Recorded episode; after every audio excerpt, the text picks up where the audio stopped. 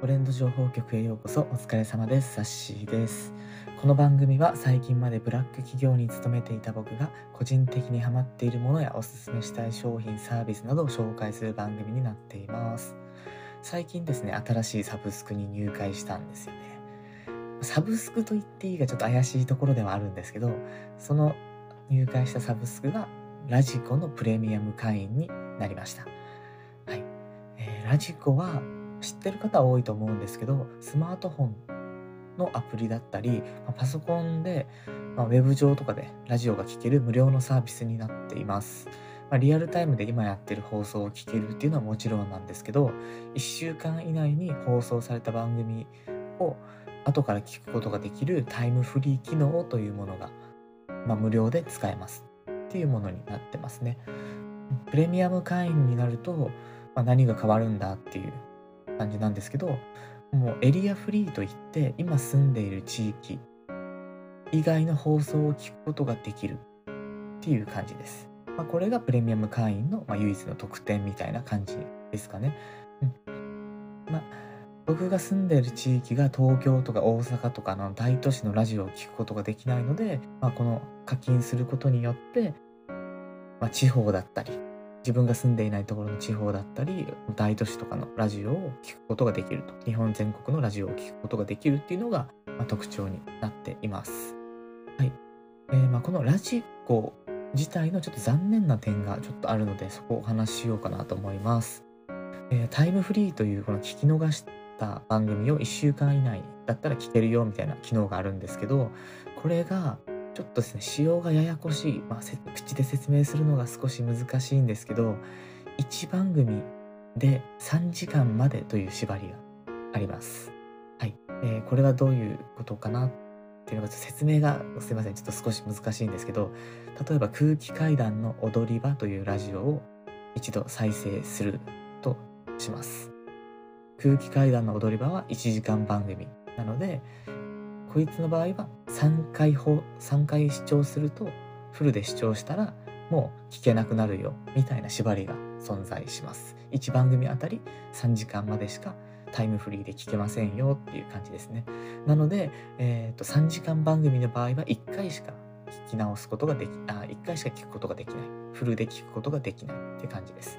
もちろんその飼育して途中から再生してとかにして、まあ、1本聞くことは全然できます。だから4時間とかの番組はそうそうないとは思うんですけど、まあ、聞けないって感じですね。うん。またですね、この一度再生ボタンを押した場合、タイムフリーで一度再生ボタンを押した場合は、その24時間でその番組を聞く権利がなくなってしまうんですね。これがね、ちょっと分かりにくい仕様だと思います。空気階段の踊り場、昨日あったやつ聞けなかったから聞こうって言って再生して15分だけ聞いて、あ、じゃあ残りはあさって聞こうあさってしあさって聞こうっていうのができないんですよ24時間以内で24時間の中に3時間しか聞けないっていう仕様になってます。はい、この縛りは、まあ、通常会員プレミアム会員の共通仕様になっていて、え、課金したら消えるとかいうことではなかったんです。うん、そこがちょっとね、まあ、ややこしいというか分かりにくいところでした。とはいえですね、なかなか1番組を3時間聞き直すってなかなかないと思うので、まあ、そこまで大きなところではないんですけど、ちょっと仕様が分かりにくいっていう点で、ま、ちょっと残念ですよね。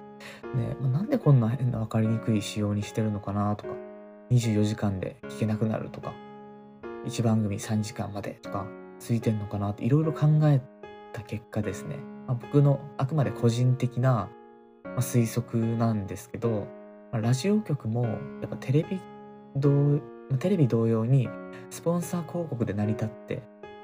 いるので、まあ、タイムフリーで1週間以内の古い放送を何度でも聞けるよって仕様にしちゃうと新しい放送が聞かれなくなるからみたいな不安があったのかなって思います。まあ、新しい放送の方が広告の鮮度が新しいと思うんですよね。鮮度の高い鮮度が高いというか新しい広告をリスナーに届けられないから古いのは何度でも聞ける仕様にしないかったんじゃないかなって勝手に思ってますラジオ番組の最中に通販番組が入ったりとかすると思うんですよ。今日の何時までに電話していただいたら、えー、通常丸円のものがいくらいくらで買えますよ。ついでにこれもこれもサービスしますよとか。今だったらさなんかオペレーター増員して対応しますよとか。すぐ翌日発送しますよとかそういう通販があったりとか。まあ広告普通の広告ですよね。CM があったりとか、まあ、ラジオの中で、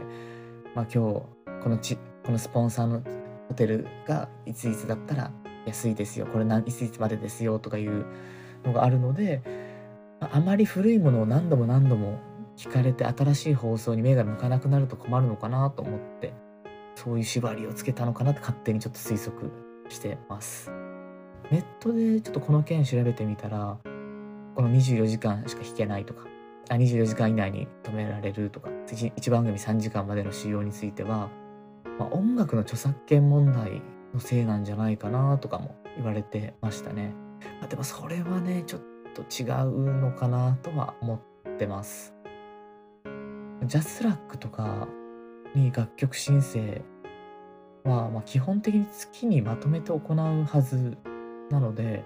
まあ、1週間で何回再生音楽楽曲の著作権的に何回再生されたらダメとかはありえないかなって考えてます。ジャスラックとかねレーベルからしたら再生されれば再生されるだけ楽曲使用料が支払われるのでむしろ何度も再生された方が得なはずなので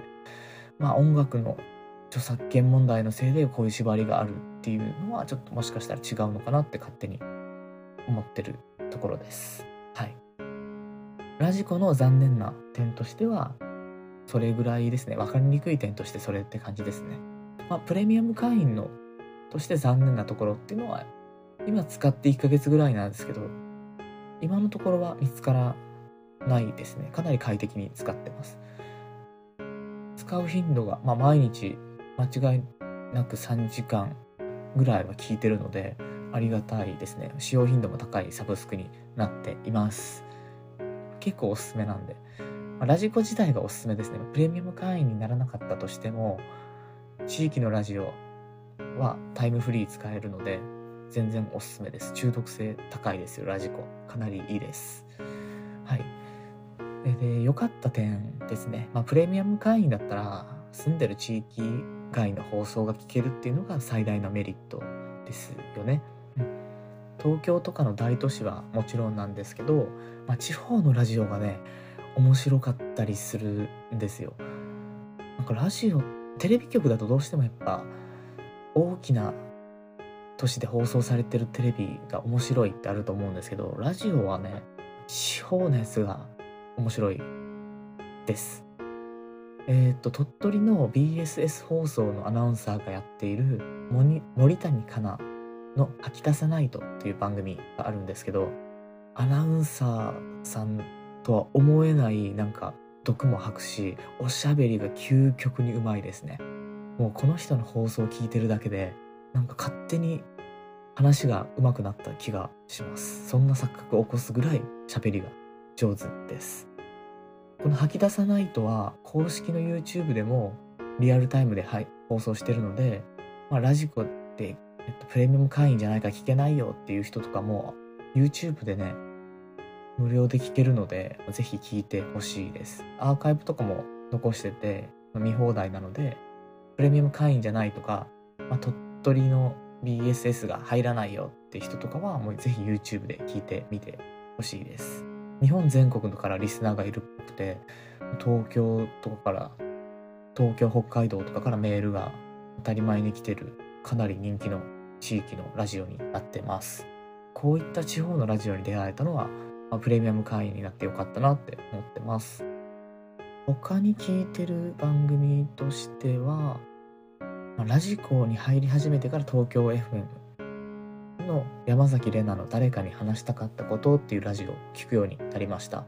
この山崎怜奈さんパーソナリティの山崎怜奈さんは乃木坂46のメンバーでアイドルなんですけどもうラジオ DJ が本職なんじゃないかなっていうぐらい軽快なトークで番組を回しててしかもね月から木曜日の帯番組なんですよこれ。昼の。アイドルのレベルというかアイドルの仕事じゃないんですよねほんと帯。帯でラジオやって2時間かな。昼の1時から3時までの2時間やってます。女性パーソナリティの番組が僕は結構好きなので一回聞いて大好きになったのなったって感じですね。散歩しながらいつも聞いてます。もうこの人はね将来的にラジオ女王になるのが確実だなって勝手に思ってます。はい。えっ、ー、と芸人さんのラジオも結構聞くんですけど TBS ラジオが僕は多いですね。空気階段の踊り場アルコピース TC ガレージでさらば青春の光のただバカ騒ぎという TBS ラジオの番組をよく聞いてます。あとは文化放送の増田岡田の岡田さんとアンタッチャブル柴田さんがやってる番組も面白いです。空気階段の踊り場はマジでおすすめですね。これ聞ける地域の方は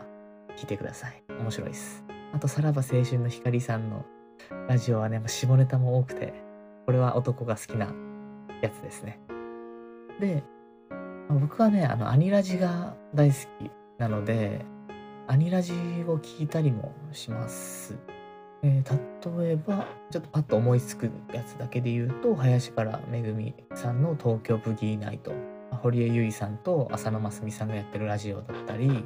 えー、神谷博さんと鈴村健一さんがやってる仮面ラジレンジャーとか、この辺は、まあ、毎回聞いてますね。あとはもう声優さんの名前で調べて、あ、この人もやってるんだっていうのをパッて聞いたりとかしてます。坂本真綾さんがやってたりとかあとアニソンシンガーのトゥルーさんがやってたりとかもするのでそういう番組も聞いてますえー、っとあアニラジとかでもないし芸人さんでもないんですけどライムスター歌丸さんが TBS ラジオで月金の帯で、えー、2時間か3時間やってる「アフターシックスジャンクション」っていう番組があってこれネットで調べててなんか毎日毎日その知識人だったり変わった趣味を持ってる人が出てるマツコの知らない世界のラジオ版を毎日やってるみたいな感じだよっていうのを見つけてわこれ面白そうだなって聞いてみたら個人的に好きなラジオでした、えー、テトリスの攻略法を作った人とかテトリスってこれまで反射神経でやってたけど序盤の動きをある程度固めてこの形が来たらこうしていくんだみたいな形を作った人が出てたりとか、まあ、あとは文房具の専門家だったりとか、まあ、文房具好きな人たちが語ったりとかさまざまな分野のスペシャリストが出てきて話をしていくと。で歌丸さんがそれ聞き手に回って毎回聞いていくみたいなのがあってこれは毎日平日帯でやって月金でやってるのでこれ面白いです。このアフターシックスジャンクションはポッドキャストで無料で聞けたりするので、ラジコじゃ、ラジコに入ってないよとか、ラジコのアプリ持ってないよって人もおすすめです。ポッドキャストが最近流行ってるのか、アプリ増えましたよね。iPhone だと、まあ、標準アプリで Apple Podcast が、まあ、昔から入ってますし、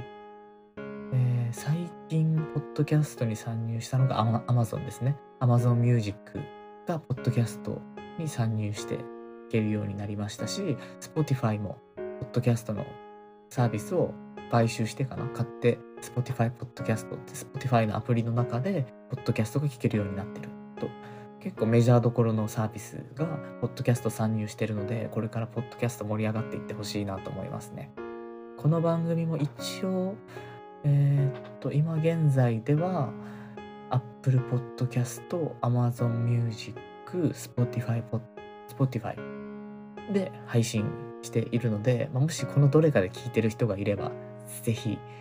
そんなに面白い放送ではないんですけどサブスクリプション登録していただけると嬉しいです。ポチッと押すだけなんでね、新しい配信来たら、そのポッドキャスト一覧の中で上にポンって上がってくるだけなので、まあ、YouTube のチャンネル登録みたいなものなので、もし、ポッドキャストアプリでこの放送を聞いている人がいれば、ぜひ登録お願いします。まあ、ポッドキャストとかラジオ界隈がもうちょっと盛り上がっていただければ、この放送を聞く人が 増えてくれるかな。まあでも面白い番組が増えたら増えたで、この放送聞かないかなとも思うんで、まあ、矛盾するところではあるんですけど、はい。まあ、なんか今、今回僕が話したものとかで、何か少しでも気になった番組があれば、ぜひ、ポッドキャストアプリで聞けるラジオも増えてきているので、アフターシックスジャンクションとか大きいものは増えているので、えー、っと、オールナイトニッポンも一部、ポッドキャストで配信されてるのも多いので、なんか気になったラジオがあったら一度ポッドキャストアプリで検索するっていうのはいいかなって思います。ラジコプレミアムに入る前に一度、ポッドキャストアプリで検索してみて、あ、この放送聞けるじゃんってあったらね、ラジコプレミアム入らなくてもいいと思うので、ぜひぜひ検索してみてください。そうですね。あと、アニラジでね、もっと語りたい番組多いんですよね。今回は一応ラジコプレミアムっていうテーマで話しているので、そのラジコプレミアムで聴ける作品だけを今、番組だけをピックアップしたんですけど、まあ、ウェブラジオが多いですもんね。アニラジって。その辺話したいな、いつか。アニラジ、アニラジ会をちょっと、いつかやりたいなと思っています。はい。今回少しちょっと早口でバーッと喋り倒した感じありますね。まあ、それだけね、ちょっとラジオ熱が今高いので、ラジオ会はいつかやっていきたいと思います。まあ、おすすめのね、個人のポッドキャスト番組の紹介とかもやっていきたいなと思います。結構個人のポッドキャスト好きでいろいろ聞いてるんで、そういうの紹介していけたらなと思っております。はい、それでは今回の放送は以上になります。また次回の放送で